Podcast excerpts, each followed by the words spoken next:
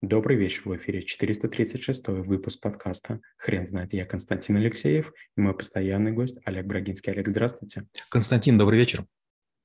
Хрен знает, что такое принципы, но мы попробуем разобраться. Олег, расскажите, разве это навык?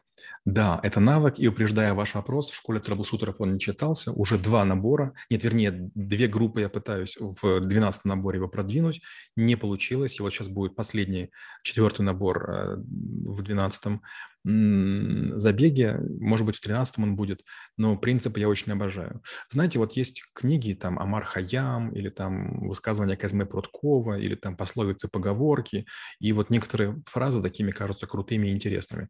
Принципы я собираю давно. У меня 7 а, блоков принципов по 69. Опять же, почему 69? Потому что 69 – это такой сексуальный символ. Как бы мне хочется, чтобы во, во всем было фэншуй. И опять же, фэншуй в школе трэблшутеров – это тоже наш принцип.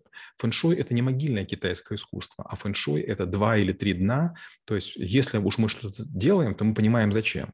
То же самое касается навыков. Есть много интересных навыков, которые я хотел бы преподавать, скажем, узлы или там навигация, но мы понимаем, что современному человеку это не очень нужно, и мало того, нет, э, нечего поставить в качестве надстройки.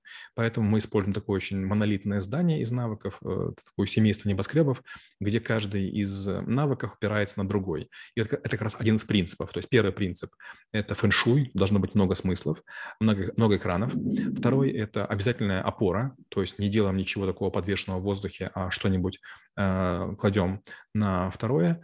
И третье – это принцип школы трэблшутеров. Мы должны сделать так, чтобы люди обязательно окупили деньги, которые на нас потратили, и были уверены, что без школы трэблшутеров такое быстрое продвижение было невозможно. Олег, если бы у вас маленький ребенок спросил, что такое принципы, то как бы вы ему ответили? Принцип – это самое главное, самое важное, это первейшее. И, например, а, наверное, сказал бы, там, вот, главный принцип нашей семьи – это любить маму. Потому что неважно, кто в семье главный, если мама плохое настроение, то плохо всем. Олег, а если бы тот же самый ребенок сказал, а можно ли мне какое-то время обойтись без принципов и когда начинать учить? Ну, конечно, может без принципов обойтись, но в какой-то момент а, вас жизнь к этому подтолкнет. Например, вы не хотите есть, а, не знаю, там, брокколи – и, ну, один-два раза можно простить. Но родители же не просто так дают ребенку брокколи. Может быть, это сказал медик-врач, может быть, мама какую-то статью прочла, и она уверена, что в брокколи есть нечто полезное. И тогда ребенок может сказать, знаешь, вот, к сожалению, не все, что мы едим, является вкусным, но тебе очень важно это есть. Давай поиграем в динозавриков. И брокколи – это маленькие деревья. Давай мы сделаем улицу, в которой будет брокколи, а ты как динозавр пройдешь и съешь там сосисок в виде крокодилов и брокколи в виде деревьев. И получается, что мы, с одной стороны, предлагаем принцип, а с другой стороны, облегчаем способ его восприятия и демонстрации. Олег, расскажите, что такое научный принцип?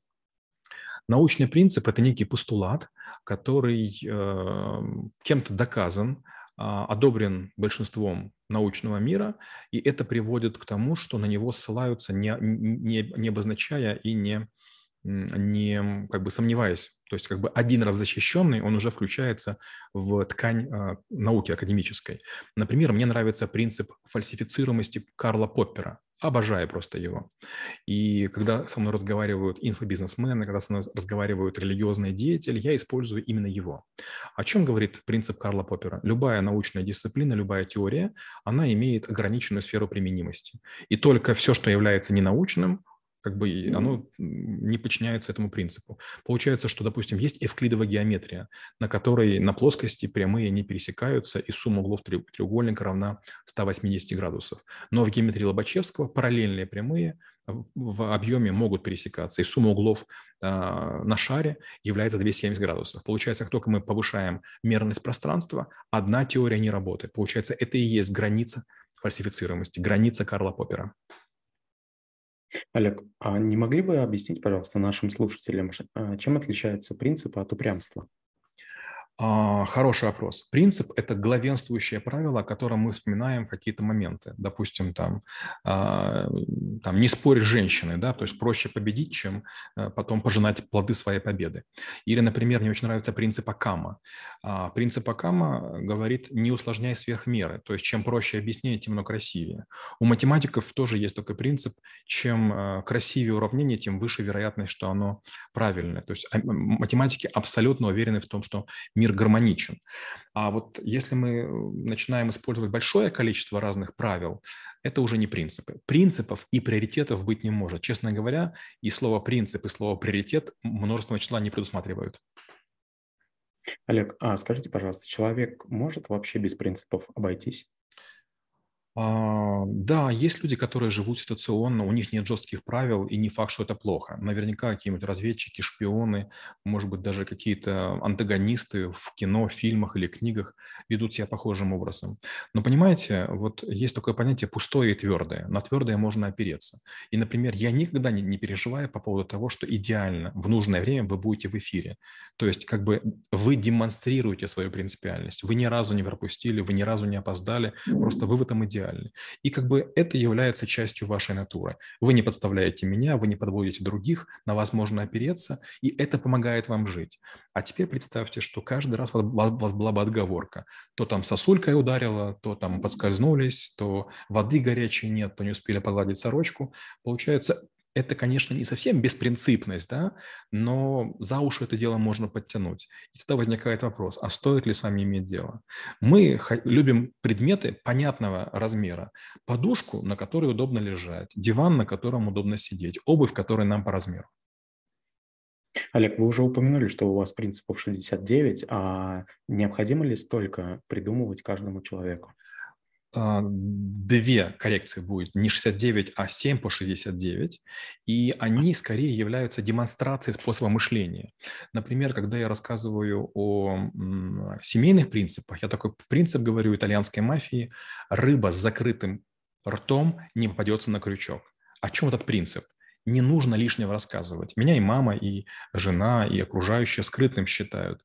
А, почему? Потому что если меня не спросить, я ничего не рассказываю. Вообще никогда. Это один из моих принципов. Но он мне очень помогает. Мои клиенты не переживают, когда дают мне секретную информацию. Они знают, что если меня не спросить, я не, не сболтаю, а если спросить, я откажусь. Олег, расскажите, в какой момент вашей карьеры и жизни вы поняли, что принципы – это навык, и его нужно изучать? У меня был коллега, который был моим руководителем, он был шефом безопасности, и я был у него замом какое-то время. У него был очень интересный принцип. Он не ставил подпись, чтобы потом не отвечать. Я был его замом, везде ставил подпись, этим очень гордился. А в какой-то момент мне, к сожалению, пришлось его уволить.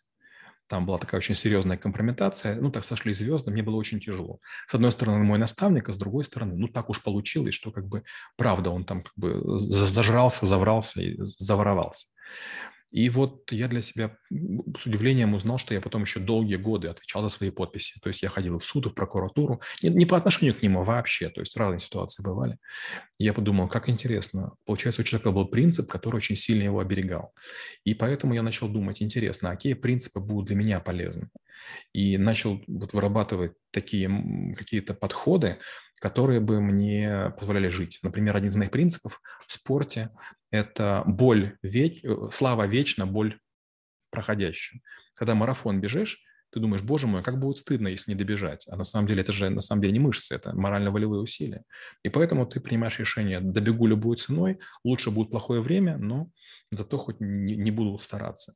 Или, например, такая история, да, у меня есть много знакомых, друзей, которые изменяют женам. Я презираю эту историю. Я считаю, что лучше вкладывать мужские силы в ухаживание за одной женщиной. Это позволяет ей раскрыться, а вам не терять, не терять э, какие-то свои старания. Нужно иметь две легенды, там отговариваться, там отговариваться, как-то на два дома метаться. У вас постоянно чувство тревоги, беспокойства, у вас как будто бы вы что-то украли. Вас раскроют, вам будет стыдно, вы будете опозорены, вы многое потеряете. Зачем? Олег, спасибо. Теперь на вопрос, что такое принципы, будет трудно ответить. Хрен знает.